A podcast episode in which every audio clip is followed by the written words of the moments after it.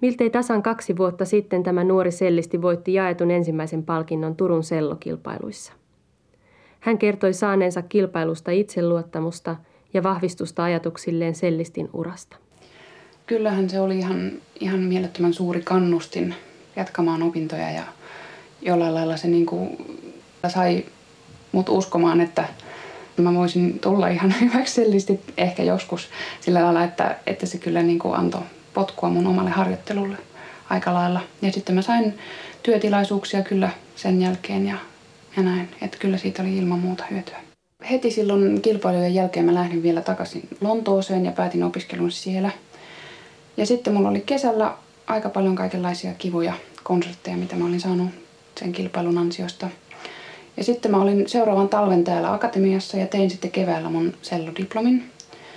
Ja olin myös parissa kansainvälisissä kilpailussa, muun muassa Hollannissa, Scheveningenissä, missä mä olin finaalissa ja sain viidennen palkinnon.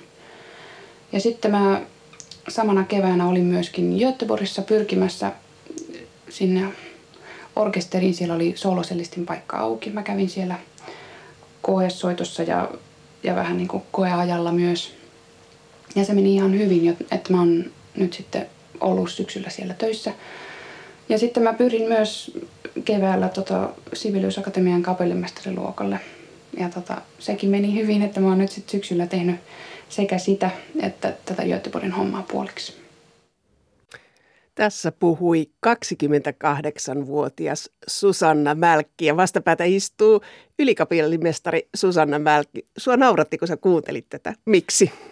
No hymyilyttää tietysti oma ääni on vähän semmoinen ujo ja niin, onhan tuosta nyt vierähtänyt kuitenkin jonkun verran aikaa, että, että se on mielenkiintoista, mutta kyllä se minä on joka siinä puhuu.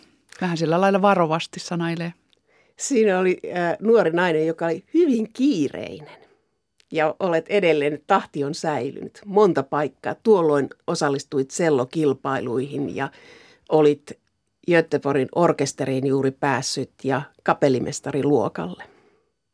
Niin, kiireinen. Silloin, silloin se kiireisyys oli sitä, että oli uusia asioita opittavana ja myöskin kaksi asiaa niin kuin rinnakkain menossa. Että se oli sillä lailla aika täyttä, täyttä aikaa. Nyt se kiireisyys on, on toisenlaista. Mutta itse asiassa mä en ole enää yhtä kiireen. Mä koen, siis mulla on tavallaan, mä, mä olen isommilla kierroksilla, mutta mä olen, mä olen tota, tietysti elämän kokemus ja työkokemus auttaa siihen, että kaikki ei tunnu niin semmoiselta valtavalta haasteelta, vaan nyt alkaa olla pientä ymmärrystä jo siitä, että mitä on tulossa. Osaat pitää taukoja, mutta tuossa haastattelussa se jatkui, niin siinä oli myös sellainen, että nuori Susanna Mälkki sanoi, että tämä on vähän vaikeaa, kun asuu kahdessa maassa. Että tähän täytyy tehdä jokin ratkaisu. Asut edelleen kahdessa maassa. No niin, no mä asun, asun Pariisissa ja sieltä käsin käyn sitten eri paikoissa, että mä asun, asun aina siellä, missä, missä mä olen. Mutta tota, niin, ehkä tämä on nyt sitten mun kohtaloni olla tämmöinen mobiili. Tuossa puhui sellisti Susanna Mälkki. Susanna Mälkki, esiinnytkö vielä nykyään yleisön edessä sellon kanssa? En. Viime kerta oli muutama vuosi sitten. Mä aloin soittaa selloa uudestaan monen vuoden tauon jälkeen ja oli tämmöisiä pienimuotoisia privaattityyppisiä kamarimusiikkiesiintymisiä ja sitten me oltiin Ruoveden festivaalilla montakohan kesää siitä, se on ehkä neljä vuotta sitten. Mutta viime aikoina en ole enää esiintynyt, että soittaminen on ihan, ihan omaksi iloksi nyt enää. Miksi? Et, etkö ehdi vai et halua esiintyä sellon kanssa yleisön edessä? No siis en halua, koska en ehdi harjoitella. Rima on sen verran korkealla, että, että ei, mä en näe niin kuin, sillä mitään merkitystä, että mä soittaisin keskinkertaisesti, jos yleisö tulee paikalle. Että mulla on kuitenkin muistikuva siitä, miten mä olen osannut soittaa silloin, kun mä olen ollut teräkunnossa. Sen ajan löytäminen, että pystyisi harjoittelemaan päivittäin ollakseen sillä tasolla, niin sitä aikaa mulla ei enää ole. Sun soittimiksi valikoitui sello lapsuudessa. Miksi?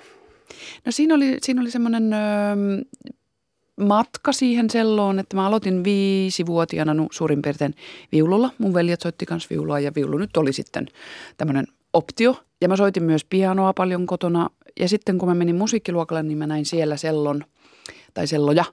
Ja se viehätti mua se soitin sekä äänellä että sillä visuaalisella. Ja jotenkin, jotenkin vaan sitten hoksasin, että tommosen mä haluan.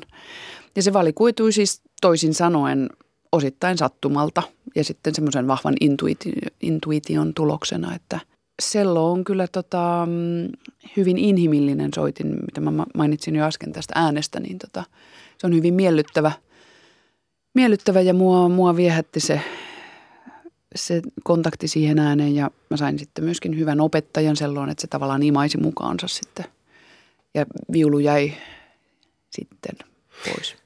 Oliko soittaminen perheessä, niin oliko se lasten vai vanhempien idea, että te menette soittotunnille ja soitatte? Kyllä mä luulen, että se vanhemmilta lähti.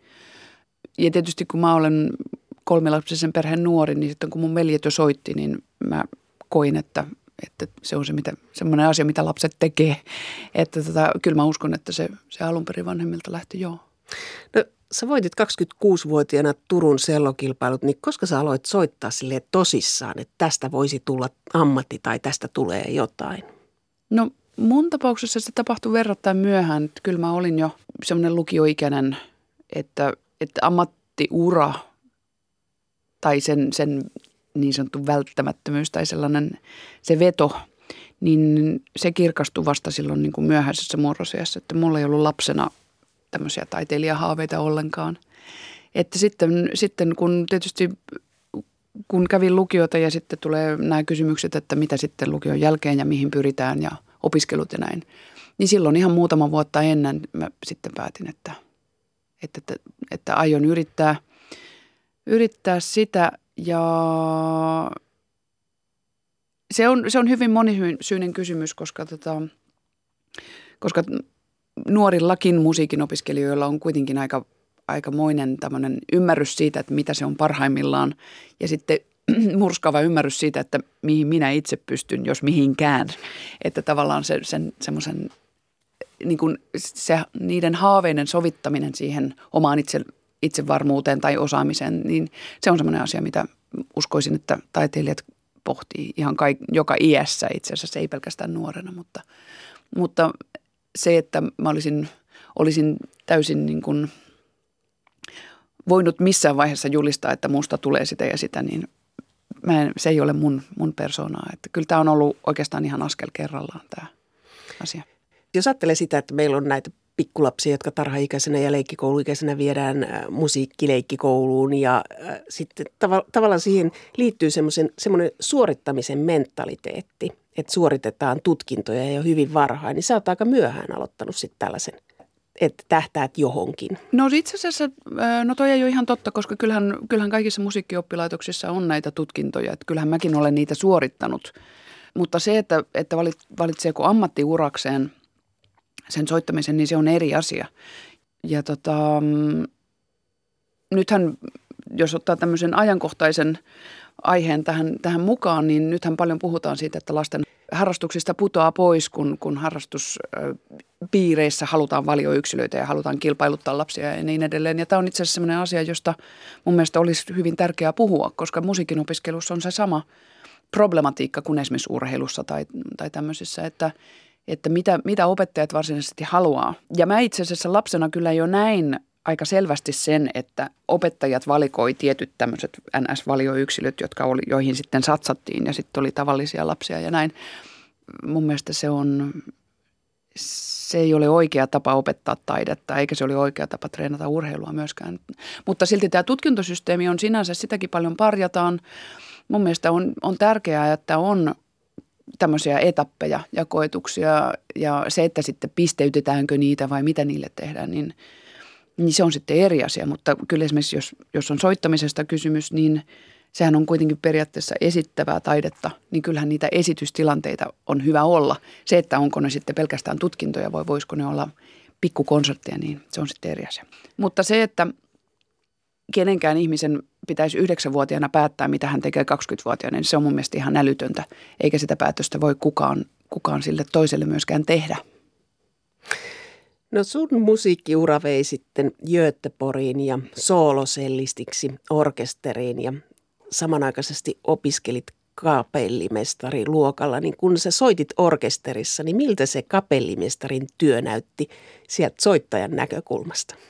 No se oli todellakin kiinnostavaa ja kiehtovaa aikaa. Et mähän tosiaan, kun olin sooloselisti, niin mä olin ihan siinä kapellimestarin vieressä, siis metrin päässä. Ja tarkkailin ilman muuta sitä kapellimestarin työtä, ehkä sitten aavistuksen verran eri silmällä kuin, kuin muut muusikot. Mulla oli itse asiassa yksi ystävä siellä orkesterissa, joka sanoi mulle, että sä katsot tuota kapellimestarin niin kuin haukka. Että mä niin kuin tarkkailin kaikkia niitä eleitä ja opin siitä kyllä ihan valtavasti. Siinä on tosi paljon parametreja.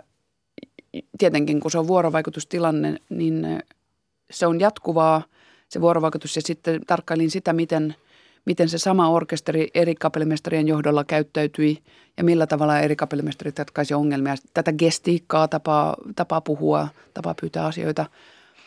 Niin se oli kyllä, sanoisin, että kapellimestari opiskelun kannalta, niin se oli myöskin oikeasti kyllä opiskeluaikaa, se orkesterissa oleminen, vaikka se oli tietenkin sitten työtä ja se oli kauhean kivaa aikaa sillä lailla myöskin sellistinä, että kun mä olin saanut pitkän koulutuksen, niin mä pystyin hyödyntämään sitten kaikkia näitä – instrumentaaliopinnoista tulleita asioita, että se oli, se oli monella tavalla todella hyödyllinen aika. Pitääkö kapellimestarilla olla soittajatausta? Mun mielestä pitää. Ja se on myöskin ollut tämä yksi suomalaisen kapellimestarikoulun tämmöisiä peruslähtökohtia, että muusikolla täytyy olla ö, instrumentaaliopinnot, eikä vaan, eikä vaan vähän, vaan, vaan ihan pidemmälle viedyt ja, ja Suomessa useimmat kapellimestarit on myöskin orkesterisoittimien soittajia, että heillä on kokemusta siitä, millaista on olla siinä porukassa mukana. Et mä olen ehdottomasti sitä mieltä, että, että se on tärkeää. Siihen on monta eri syytä. Yksi, yksi ihan perussyy, joka on varmasti helppo ymmärtää, on se, että, että se soittaminen kehittää myös kuuntelua. Eli kun itse soitteessa pyrkii – tekemään tiettyjä asioita ja ymmärtää, että sen voi tehdä niin, näin tai noin, niin silloin myöskin se korva kehittyy kuulemaan näitä eri vaihtoehtoja. Ja ymmärrys kasvaa siitä, että mitä se vaatii. Niin tota, mm, kyllä. Niin se ymmärrys soittamiseen kehittyy, mutta eikö siinä ole myöskin se, että sanoit tässä, että seurasit kuin haukka kapellimestari, että tavallaan sieltä toiselta puolelta oppii sen myös, että miten johdetaan, miten ihmiset saa toimimaan. Niin, miten ihmiset saa toimimaan tai miten, miten luodaan sellainen tilanne, jossa ihmisten osaaminen pääsee toimimaan.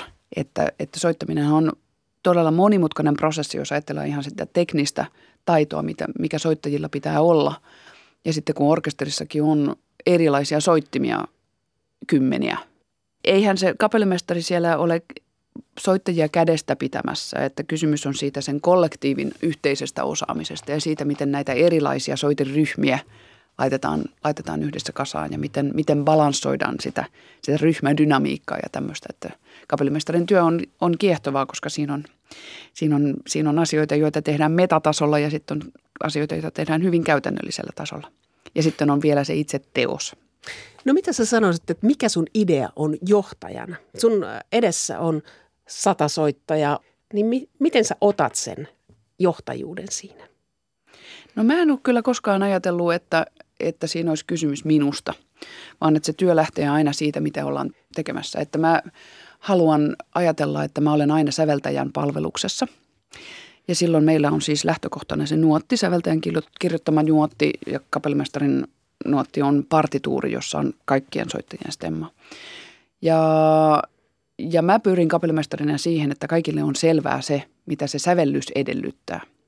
Ja mä uskon, että, että jos mä olen tehnyt kotiläksyni hyvin ja mulla on selkeä kuva siitä, mitä tehdään, ja jos mä pystyn ilmaisemaan sen selkeän kuvan orkesterille joko verbaalisesti tai kestisesti, niin silloin, silloin mä teen sen, mitä mun kuuluu tehdä. Että mä en, mä en koe, että mä henkilönä mun pitäisi olla no totta kai sitten voidakseni tehdä näin, niin mun täytyy olla, olla tietynlainen ja mun ulosanti täytyy olla selkeää. Mutta, mutta se, että mä jotenkin henkilökohtaisesti haluaisin hurmata ihmisiä, niin se on tietysti hyvä bonus, jos näin tapahtuu, mutta se ei ole mun funktio. Onko kulttuurieroja siinä, miten orkesteri ottaa kapellimestarilta ohjeita vastaan? On siinä kulttuurieroja, joo. Osittain ihan niin kuin eri maissa eri, on eri kulttuurit, mutta sitten myöskin eri orkestereissa on eri kulttuurit. Eli, eli samassakin maassa voi olla hyvin erilaisia orkestereita ja se riippuu taas sitten siitä, että millainen työhistoria heillä on, minkälaisten kapellimestarien kanssa he ovat tehneet töitä, mikä on heidän työtapansa, millaista ohjelmistoa he ovat soittaneet, koska erilainen ohjelmisto eri vuosisadoilla on erilaisia, erilaisia vaatimuksia sille musiikille ja, ja onko se heidän totuttu työtapansa, onko se ollut autoritäärinen vai interaktiivinen. Kaikki tämmöiset asiat vaikuttaa ja se ei välttämättä riipu maasta. Että tota, Suomessakin on eri, eri orkesterissa erilaisia persoonallisuuksia ja, ja sitten on nämä Keski-Euroopan maat, on Latina, maat, Amerik- Amerikassa on vähemmän aikaa, aika on rahaa, niin silloin se työtahti on nopeampi. Ja niin Vaikuttaako niin se lopputulokseen? No Ehkä, mutta siis ö, mielenkiintoista on se, että jos on vähemmän aikaa, niin itse asiassa työ saattaa joskus sujua paremmin, koska kaikki ihmiset on heti sataprosenttisesti valmiina ja aikaa ei ole tuhlattavaksi, joten sitä ei tuhlata. Eli, eli tota, mikä nyt sitten sen lopputuloksenkin voi määritellä, että kyllä tietysti niin kuin, no itse asiassa mun suosikkivertaus tällä hetkellä on, on tämmöinen ruokatrendi, että slow food ja kypsytetään – tomaattikastiketta kaksi päivää, niin kyllähän se maistuu erilaiselta kuin se, jota on kypsytetty 10 minuuttia. Et, mutta sitten taas orkesterien, orkesterien kanssa, niin jos se orkesteri elää yhdessä vuosikymmeniä, yleensä ihminen saa paikan orkesterista ja sitten usein se jää siihen samaan orkesteriin ja sitten kollegojen kanssa ollaan rinnakkain pitkän pitkän ajan ja sitten jos kapellimestari tulee joko viikoksi tai sitten se tulee 15 vuodeksi, niin totta kai se vuorovaikutus on erilaista. Ja silloin tota, se, että as, aikaa on siihen tiettyyn ohjelmaan vähän, niin se on yksi parametri. Mutta sitten jos se orkesteri on kuitenkin organismi tai työpaikka, joka on yhdessä vuosikymmenestä toiseen ja vaihtuvuus tapahtuu vaiheittain, että, että siellä on sekä nuoria että vanhoja soittajia – kaikenlaisia tämmöisiä asioita, niin se, että onko siinä sitten kaksi tuntia vähemmän aikaa valmistaa sitä ohjelmaa, niin se on vain yksi aspekti tästä. Tämä on hyvin mielenkiintoinen kysymys kyllä. Pitääkö se paikkansa, että ruotsalaiset on myös orkesteripuolella keskustelijoita, että miten tämä menee? Ah. Öö, niin, no Ruotsissa on erilainen, erilainen kulttuuri. Öö, orkestereista puheen ollen niin on aina hyvä pitää mielessä se, että, että, että orkesteri on joukko tai joukkue, joka, joka esiintyy yleisöllä. Mutta sitten se, mitä, mikä edeltää näitä esiintymistilanteita, niin on harjoitukset ja sitten on se orkesterin ö, ominaisuus työyhteisönä. Ja tietysti nämä työyhteisökysymykset on sitten semmoisia, joissa nämä keskustelut tulee esille ja sitten näissä, niissä keskustellaan työtavoista.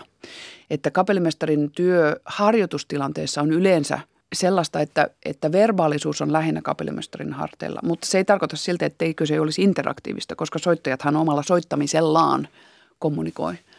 Mutta joo, kyllä jos, jos puhutaan ihan tällaisella Ruotsi-Suomi-akselilla tai Suomi-Ruotsi, mikä on, mikä on tietysti meillä aina hauska aihe spekuloida, niin on kieltämättä suomalaisessa ja ruotsalaisessa työkulttuureissa eroja. Kun sä menet orkesteri eteen, niin me, sehän on miehinen ala edelleen. Niin onko maailmassa vielä orkestereita, jotka nikottelee naiskapellimestarin edessä? No orkesteri, jälleen kerran valaan siihen, että orkesteri on iso joukko ihmisiä. Että siellä voi olla 60 tai 80 tai 100 tai jopa 120 ihmistä. Ja siihen joukkoonhan mahtuu monenlaista tyyppiä, tietenkin. Eikä vaan siis niin kuin joko tämmöisiä tai tommosia, vaan siellä on sata yksilöä. Nykypäivänä orkesterissa on sekä miehiä että naisia. Että semmoisia orkestereita ei taida olla enää ollenkaan, joissa olisi pelkkiä miehiä. Ja silloin tämä kysymys siitä, että mikä on mikä on niin tämmöistä luontevaa ja kollegiaalista kommunikointia, niin se, se on neutralisoitunut sen myötä, että on työyhteisössä sekä miehiä että naisia. Se, että onko siellä sitten joitain yksilöitä, jotka nikottelee tai reagoi tai kokee sen tilanteen epämukavaksi, niin, niin se on eri asia ja se, se, se voi johtua hirveän monesta asiasta.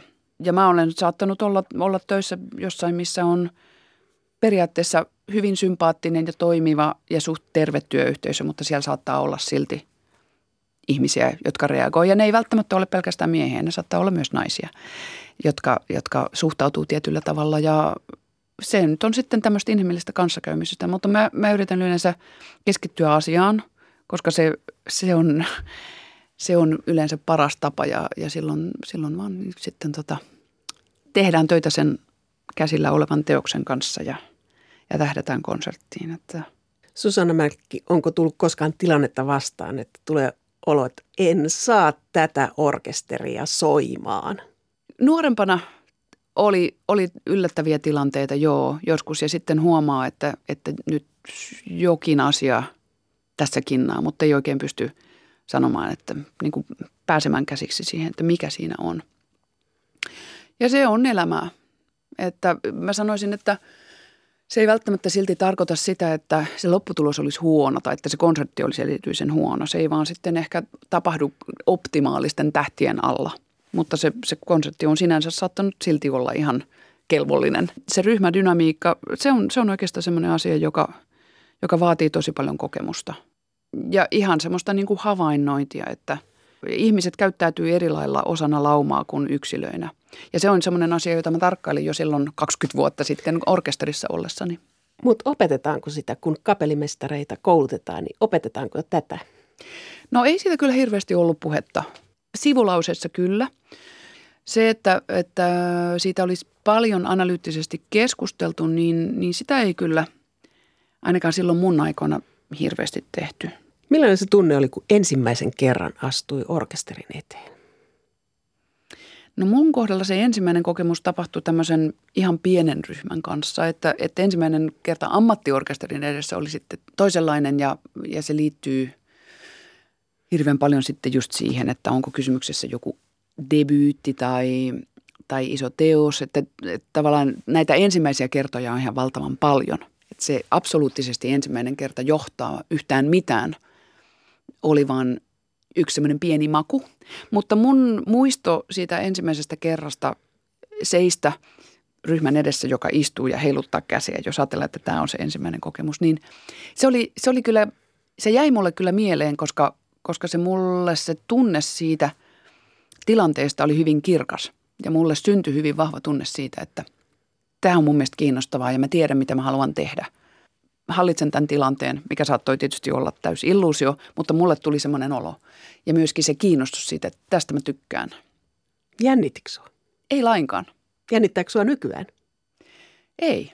Ei mua siis, mua jännittäminen on ehkä väärä sana. Siis adrenaliiniahan siinä tilanteessa on. Ja se on, se on semmoinen tilanne, jossa, jossa tavataan uusia ihmisiä, mutta jännittäminen sinänsä, että mä pelkäisin, että mulle tapahtuu jotain ikävää, niin semmoista se ei ole. Se on, se on semmoinen erityinen latautuminen. Sanotaan, että jos esimerkiksi huippuurheilijalta kysyy, että jännittääkö sitä, niin mä en, mä en usko, että jännittäminen sinänsä on se sana, jota käyttää. Et siinä on paljon siinä on paljon pelissä, mutta se on, se on semmoista tiettyä latautumista. Ja... Voiko sitä verrata urheilusuoritukseen? No voi osittain, mutta ei kokonaan. Siis urheilu, no ehkä maratonin tai, tai tämmöisiin, miksi näitä kutsutaan nyt näitä kolmen päivän – Uber, silloin on joku semmoinen sana, kun ihmiset juoksee 150 ultra. Siis tämmöisiä niin kuin, näitä, näitä asioita, jotka kestää, kestää pitkän. Siis urheilusuoritus, kapellimestarin työ on oikeastaan tämmöisten huippu suoritusten ketjua. Et periaatteessa, ja sekin on mielenkiintoinen kysy, että mihin, kysymys, että mihin sen rajaa. Koska mä olen itse henkilökohtaisesti aina ajatellut, että se konsertti on se, mitä ratkaisee. Mutta sitten orkesterien kanssa se saattaakin olla niin, että – se koko viikko ratkaisee, miten sä aloitat ensimmäiset harjoitukset ja miten ne harjoituspäivät menee. Et siihen, siinä mielessä tämä ultramaratonin vertaus on, on tota, ehkä toimiva. Ja hu, huippuurheilun kanssa siinä on se, sellaista yhteyttä, että, että pitää pystyä tietyllä kellolyömällä pystyä just kaikkein parhaisen suoritukseen. Ja silloin se, siinä fokuksessa on tiettyjä yhtymäkohtia. Mutta se, se, mikä urheilussa taas on erilaista – mikä liittyy taiteen tekemiseen, on se, että, että me ollaan tekemässä jotain, joka, jossa tavallaan se fyysinen suoritus on vain apuväline. Että se, se meidän tekninen osaaminen on vain yksi osa sitä asiaa ja se ymmärrys siitä ja mitä sillä teknisellä osaamisella välitetään, niin se on se, on se tärkeä. Ja se, esimerkiksi just tanssin suhteen, niin tuleeko siihen jotain enemmän kuin se, että ojennetaan kättä? Pystyykö sillä käden ojennuksella sitten välittämään jotain erityisen koskettavaa tai sielukasta? Niin se on semmoinen parametri, jota ehkä sitten urheilussa ei ole saman, samalla lailla kuin taiteen tekemisessä. Susanna Mälkki, kun sä puhuit tästä tanssimisesta, niin tulee mieleen, että orkesterin johtaminenhan on myös hyvin kehollista. Niin kiinnitettiinkö siihen, kun koulutettiin kapellimestareita, että miten te toimitte siellä lavalla? Katsotaanko sitä, että, että minkälaisia liikkeitä te teette? Totta kai, sehän on ihan keskeistä. Siis tämä, tämä elekieli ja gestiikka ja lyöntitekniikka ja kaikki tämmöiset asiat, niin totta kai sehän on, sehän on ihan, ihan niin kuin kaiken A ja O. Et koulutuksessa keskitytään nimenomaan siihen, mitä kädet tekee, koska, koska se on erilaista, omanlaistaan viittomakieltä. Ja se, että mitä kapellimestari pystyy sillä kapu, kapuviittomakielellä ilmaisemaan, niin se on, se on todella olennaista. Sitten se, mitä, mitä Suomessa, Suomessa tämä koulutus on kyllä sillä lailla selkeästi johdonmukaista, että mulle usein sanotaan, että suomalaiset kapellimestarit tunnistaa siitä siitä elekielestään, että meillä on niin kuin tiettyjä yhtymäkohtia. Ja se varmasti liittyy just siihen, että sanottiin, että pitää seistä suorassa ja, ja ekonomisoida niitä liikkeitä. Ja se, semmoisia asioita, mitä sitten tulee myöhemmin mukaan uran myötä ja liittyy niin kuin kaikkiin persoonallisuuksiin, että, että joskus ne eleet saattaa olla sitten – suurempia kuin mitä, mitä kapuloka olisi ikään kuin saanut lainausmerkeissä tehdä, niin se on sitten eri asia ja se liittyy myöskin tosi paljon ohjelmistoon. Siinä on tiettyjä tämmöisiä esteettisiä koulukuntia myöskin, että mikä on sopivaa. No mikä on epäsopivaa? No siis sehän on ihan määrittelykysymys, että kaikki, kaikki mikä häiritsee on epäsopivaa. Ketä? Siis orkesteria vai yleisöä? No, Jos eh, sinä astuisit hyvin viettelevästi siihen, olisiko se sopivaa? No mun mielestä ei. Mun mielestä se ta- tarkoittaisi sitä, että mä, mä teen itsestäni tärkeämmän kuin se, mikä mun tehtävä on. Mutta tietysti tämä on, tää on iso kysymys ja itse asiassa hyvin tärkeä kysymys, koska, tota, koska nyt varsinkin kun eletään tämmöistä TV-YouTube-aikaa, niin niitä tämmöinen kapellimestarin niin kuin kuvittava funktio – on korostunut ja sitten on, on iso osa kuulijakuntaa, joka ei ehkä tunne enää ohjelmistoa kauhean hyvin ja heidän tapansa hahmottaa musiikkia on visuaalinen eikä enää auditiivinen.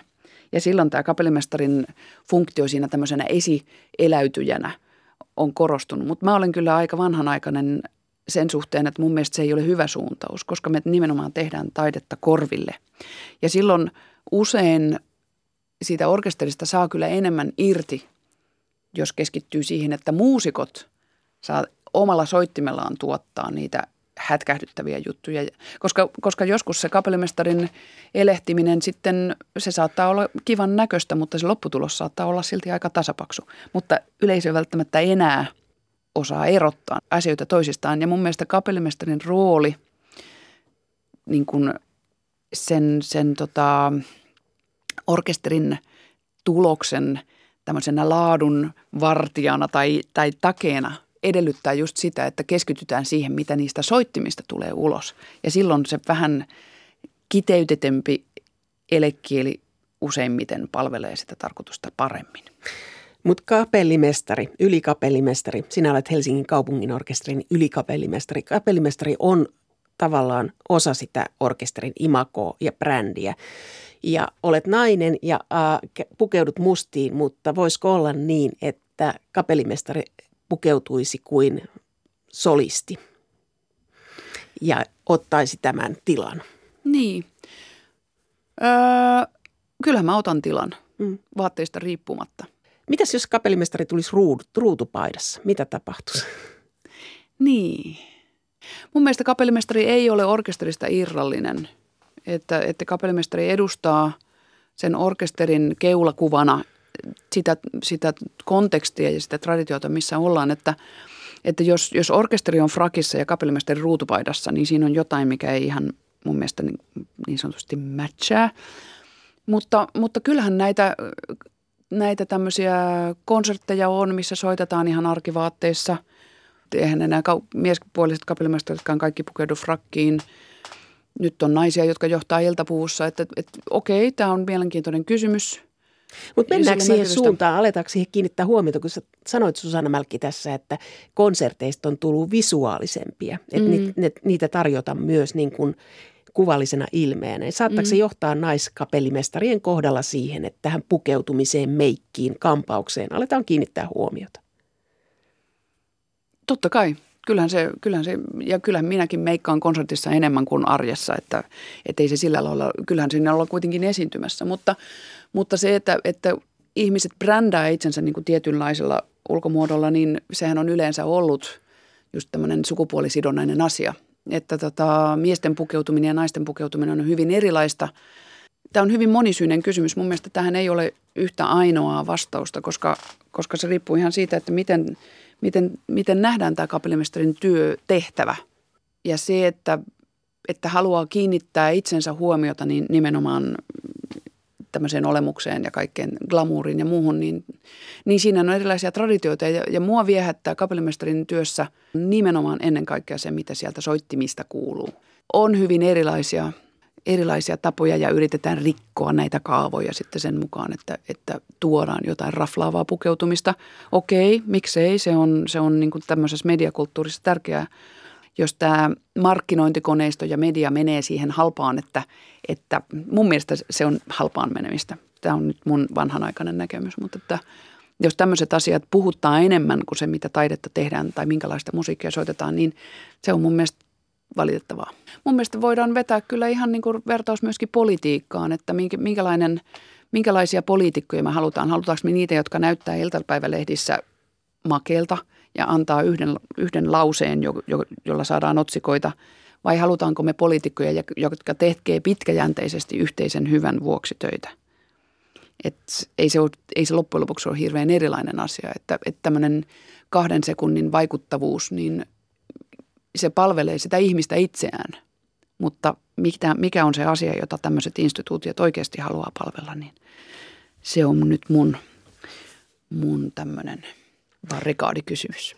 No sä oot ylikapellimestari, sä saat määrittää ohjelmistoa, niin onko musiikkia, jota, klassista musiikkia, jota et halua johtaa? Totta kai kaikilla on omaa makua. Mä en mielelläni johda semmoista musiikkia, johon mä en koe mitään yhteyttä. Koska mä koen, että mun kapellimestarini mun, mun öm, työni on tuoda se musiikki yleisölle kuultavaksi. Jos mä en kerta kaikkiaan ymmärrä siitä musiikista mitään, tai, tai jos se esimerkiksi tota, ei mun ymmärrykseni mukaan ilmaise mitään, niin silloin mun on hyvin vaikea tehdä siitä vakuuttavaa esitystä. Tietysti sitten kun mä oon tehnyt paljon tätä nykymusiikkia, niin silloin kun tehdään esimerkiksi kantaesityksiä, maailman kantaesityksiä, soitetaan eikä kertaa joku kappale ylipäätään koskaan, niin silloin, silloin mä haluan tehdä mahdollisimman hyvän esityksen siitä kappaleesta. Ymmärsin minä siitä mitään tai en. Mutta nyt tällä lailla kypsässä ammatti-iässä mä voin tehdä jo valintoja ja sitten mä voin tehdä sellaisia valintoja, jotka palvelee orkesteria. Eli orkesteria kehittyy, kehittää tietynlaisen kappaleiden soittaminen ja ja sitten mä yritän tietysti myöskin idealistisesti valita orkesterin soitettavaksi semmoista, joka, joka kertoo, kertoo tavallaan siitä kulttuurista, mitä orkesteri edustaa. Sinussa on kansanvalistushenkeä. Sä haluat tuoda Selvästi. myös uutta musiikkia. Ja tässä sä sanoit, että, että on musiikkia, jota et ole ymmärtänyt niin oletko paljon johtanut sellaista musiikkia, josta et ole saanut kiinni, mutta olet silti johtanut? On semmoistakin musiikkia tullut vastaan, totta kai. Öö... Mitä sä vakuutat orkesterin, kun sä et itse ymmärrä? No silloin on kysymys työetiikasta. Et sitten soitetaan se kappale juuri niin kuin sen on kirjoitettu ja mahdollisimman hyvin. Et tässä, tässä asiassa mulla on aika tiukka ammattietiikka sen suhteen, että mä en tietenkään missään olosuhteissa sano orkesterille, mikä on mun henkilökohtainen mielipide, vaan mä haluan, että me toteutetaan vaan se – se, se teos, niin kuin se on kirjoitettu. Ja joskus on tietysti saattanut olla, mä muistan itse asiassa varsinkin hamasta nuoruudesta, niin semmoisen tilanteen, että on soitettu joku teos, josta ja siinä teoksessa ei välttämättä ole mitään vikaa, mutta se aiheuttaa orkesterissa nyt sitten jotain vastarintaa ja soittaja saattaa sitten kiukuspuuskassa kysyä, että no pidätkö sinä tästä? Ja sitten mä olen vaan vastannut, että se ei ole oleellista. Mutta sitä keskustellaan myös, että, että minkälainen on konserttiyleisö ja tämä ikuinen keskustelu siitä, että se on iäkästä ja naisistunut, niin oletko ylikapellimestarina huolestunut siitä, että yleisö on iäkästä, että nuoria ei tavoiteta, koska mediassahan se on se itku siitä, että nuoria ei tavoiteta, mutta mites konserteissa?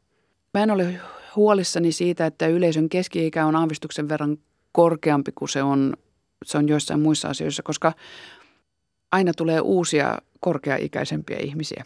Klassinen musiikki on, on semmoista asiaa, joka vaatii rauhaa – ja se, että, että siihen ei ruuhkavuosina ole välttämättä aikaa tai, tai ei ole kytköstä semmoiseen reflektiivisyyteen tai siihen semmoiseen pohdiskelevaan kuuntelemisen varhaisessa vaiheessa elämää, niin, niin se on mun mielestä myöskin osa sitä sen musiikin ominaisuutta. Mutta totta kai se on tärkeää, että, että se, se kiinnostaisi kaikenikäistä yleisöä ja silloin, silloin nimenomaan tietysti sitten se musiikkikasvatus ja miten niin kuin lapsuudesta asti se, se klassinen musiikki voisi olla osa elämää, niin se on tietenkin semmoinen asia, mihin, mihin halutaan kiinnittää huomiota. Joudut sä perustelemaan kuin usein, että klassinen musiikki on eliitin harrastus? Öö, kyllä tämmöinen kysymys on tullut vastaan, mutta sitten mun vastakysymys on se, että haluaako joku mennä katsomaan huonoa jalkapalloa? että, että miksei sitten saman tien hyvää – ja sitten myöskin tämä sana eliitti on hyvin mielenkiintoinen, koska mä esimerkiksi asun, asun Ranskassa, jossa tämä kulttuuri on hyvin erilainen. Ja silloin eliitti on semmoinen asia, johon oikeastaan kaikki haluaa pyrkiä. Että eliitti on se, mitä tavoitellaan ja eliitti on, siitä tietysti on, on tämmöinen, siihen on tullut tämmöinen sivuvivahde, että, että eliitti on eksklusiivinen, että se kuuluu vain meille, mutta ei teille. Tai että siinä on tämmöinen kultapossukerho-ajatus, että, että toiset on parempia kuin toiset, mutta siitähän elitissä ei, elitismissa tai tämmöisessä niin kuin eliittiurheilussa esimerkiksi on kysymys, että mehän ihaillaan ihmisiä, jotka on tosi hyviä siinä, mitä ne tekee. Ja, ja sitten tietysti tämä vanha sana korkeakulttuuri, niin siinäkin on tietysti tämmöinen vivahde, että, että on olemassa korkea-arvoisempaa ja vähempiarvoisempaa kulttuuria, mutta, mutta mä uskon, että sen etymologia tai se semmoinen niin alkuperäisajatus on siinä, että – tavoitellaan jotain mahdollisimman korkeatasoista. Ja silloin, silloin se, tota, se, että tavoitellaan jotain korkeatasoista, niin se edellyttää paljon työtä ja paljon vaivan näköä. Sitä, sitä olen kyllä valmis puolustamaan, sitä vaivan näköä sen tuloksen suhteen. Sä oot kansainvälisesti menestynyt ja suomalaisen median kautta tulee sellainen kuva, että meillä on suhteessa asukaslukuun nähden erittäin paljon kapellimestareita, jotka kiertää ympäri maailmaa. Niin mistä se johtuu? Mikä on meidän kulttuurissa se hyvä asia, joka tämän on tehnyt? Onko ne ne muutamat opettajat Sibelius Akatemiassa vai onko se joku muu syy? No ensinnäkin, jos, jos kysyt tuosta, että onko se mediaharhaa, niin ei se kyllä ihan pelkästään ole, koska tämä on sellainen kysymys, jota multa usein maailmalla kysytään. Ja meillähän on pieni populaatio, että siihen, nähden kyllä tämä, tämä suuri määrä kansainvälisiä, kansainvälisesti aktiivisia kapellimestareita, niin se on, se on kyllä ihan, ihan totta.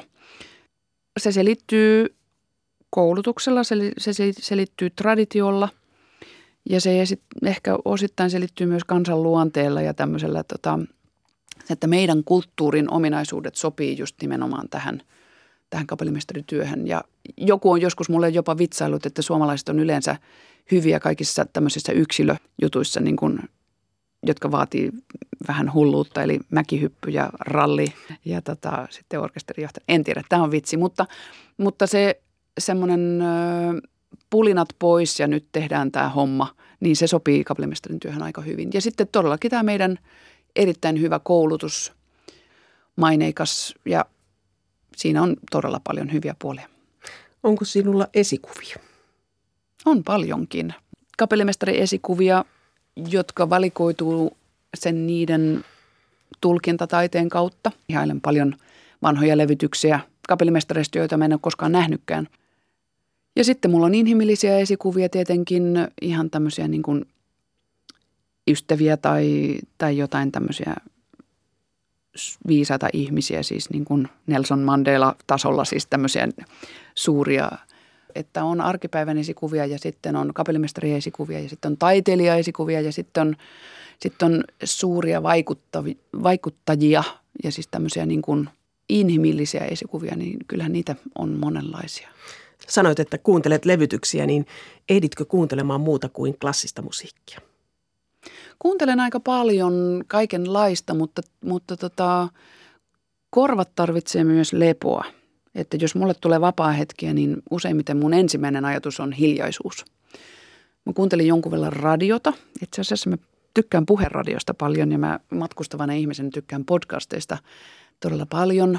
Musiikin suhteen mä olen aika kaikki ruokainen, eli mä kuuntelen paljon, paljon myöskin siis niin kuin mun suosikkeja on ehkä tämmöinen niin kuin – jopa ihan siis niin kuin rokki 70-luvun. Mä olen kasvanut kuitenkin, mä olen tämmöisen sukupolven kasvattu, joka on kuunnellut popmusiikkia nuoruudessaan. Mun mielestä se on mahtavaa ja suomi rock ja kaikki tämmöinen on, on tärkeää ja jatsia tunnen, en tunne niin paljon kuin toivoisin tuntevani, mutta, mutta tykkään ihan hirveän paljon. Mä olen nyt ehkä tietysti, kun mä olen nyt jo keski-ikäinen, niin mä olen sivussa näistä niin kuin viimeisimmistä – suuntauksista, mitä, mitä musiikissa on, mutta tota, siis popmusiikissa tarkoitan. Mutta tota, kuuntelen kyllä tosi, tosi monenlaista ja se on virkistävää. Ja autoradiossa tietysti on, sieltä tulee mitä sattuu ja sekin on joskus hauskaa, että kyllä mä olen ihan kaikki ruokainen. Kuinka paljon sulle jää vapaa-aikaa? Kyllä mulle jää. Kyllä mä olen oppinut varaamaan sitä. Sanoisin, että vapaa-aika on käsitteenä – vähän epämääräinen, koska, koska vapaa-aika on prosessointiaikaa. Että jos mä lähden esimerkiksi patikoimaan tai kävelemään tai lenkille tai siis tämmöistä niin kuin ulkoilua ja muuta, jota mä mielelläni harrastan, niin kyllähän aivot prosessoi asioita tosi paljon. Et sinänsä se ei ole ihan, ihan semmoista – beachillä lojumista ja se pidemmän päälle ei, ei mua hirveästi kiinnostakaan, vaikka se saattaa olla hetkittäin mukavaa, että määrittelisin enemmänkin semmoisen niin tyhjänä aikana. Ja koska mun työ on hyvin tarkkaan aikaan liittyvää ja se liittyy esimerkiksi harjoituksessa, mulla on tietty määrä minuutteja ja mä haluan käyttää ne maksimaalisen tehokkaasti. Ja sitten kun mä musiikkia työstäessäni olen nimenomaan yhteydessä aikaan ja ajoitukseen ja kaikkeen semmoiseen. Ja mehän säädetään siis sekunnin mikroosia, kun me harjoituksessa mietitään, miten me otetaan tiettyihin asioihin aikaa ja, ja niin edelleen. Niin sitten semmoinen täysin ajoittamaton aika niin sanotusti on mulle tosi arvokasta. Ja mä saatan esimerkiksi työpäiviä varata, tämmöisiä kotityöpäiviä varata niin, että siellä sitä aikaa ei ole määritelty ollenkaan. Eli mä teen työn semmoisessa flow-tahdissa tai saatan varata semmoista NS-vapaa-aikaa, jolloin mä saan tehdä musiikin kanssa vapaasti töitä. Eli se on tavallaan työtä, mutta mä päätän, että tänään mä en katso sähköposteja ollenkaan. Ne on muuten ihania päiviä, semmoiset. Ja tota, mm, mä olen oppinut, että mä tarvitsen sitä aikaa ja sitä lepoaikaa myöskin, että kun matkustaminen on kuitenkin, se vie voimia – niin se palautumisaika on tosi tärkeää. Ja semmoista aikaa olen oppinut varaamaan ja kesäloma täytyy pitää. Onko sulla työelämässä vielä tai kapellimestarina toteutumattomia unelmia? No kyllä mulla on vielä unelmia ohjelmiston suhteen. Siis sanotaan näin, että mä olen saanut tehdä töitä maailman parhaissa paikoissa, että mä olen sillä lailla kyllä todella onnellinen, että – että, että olisi ahne, ahneutta tavallaan vaatia enemmän kuin mitä olen jo saanut. Mutta, mutta mulla on haaveita ohjelmiston suhteen, että on, on teoksia, joita mä haluan vielä johtaa, päästä ikään kuin itse sen materian kanssa tekemisiin ja, ja operaa, operarepertuaria, se on tämmöinen seuraava iso suunta, jota kohti mä liikun. Ja siellä on, on sitten lisää tämmöisiä elämänpituisia haaveita.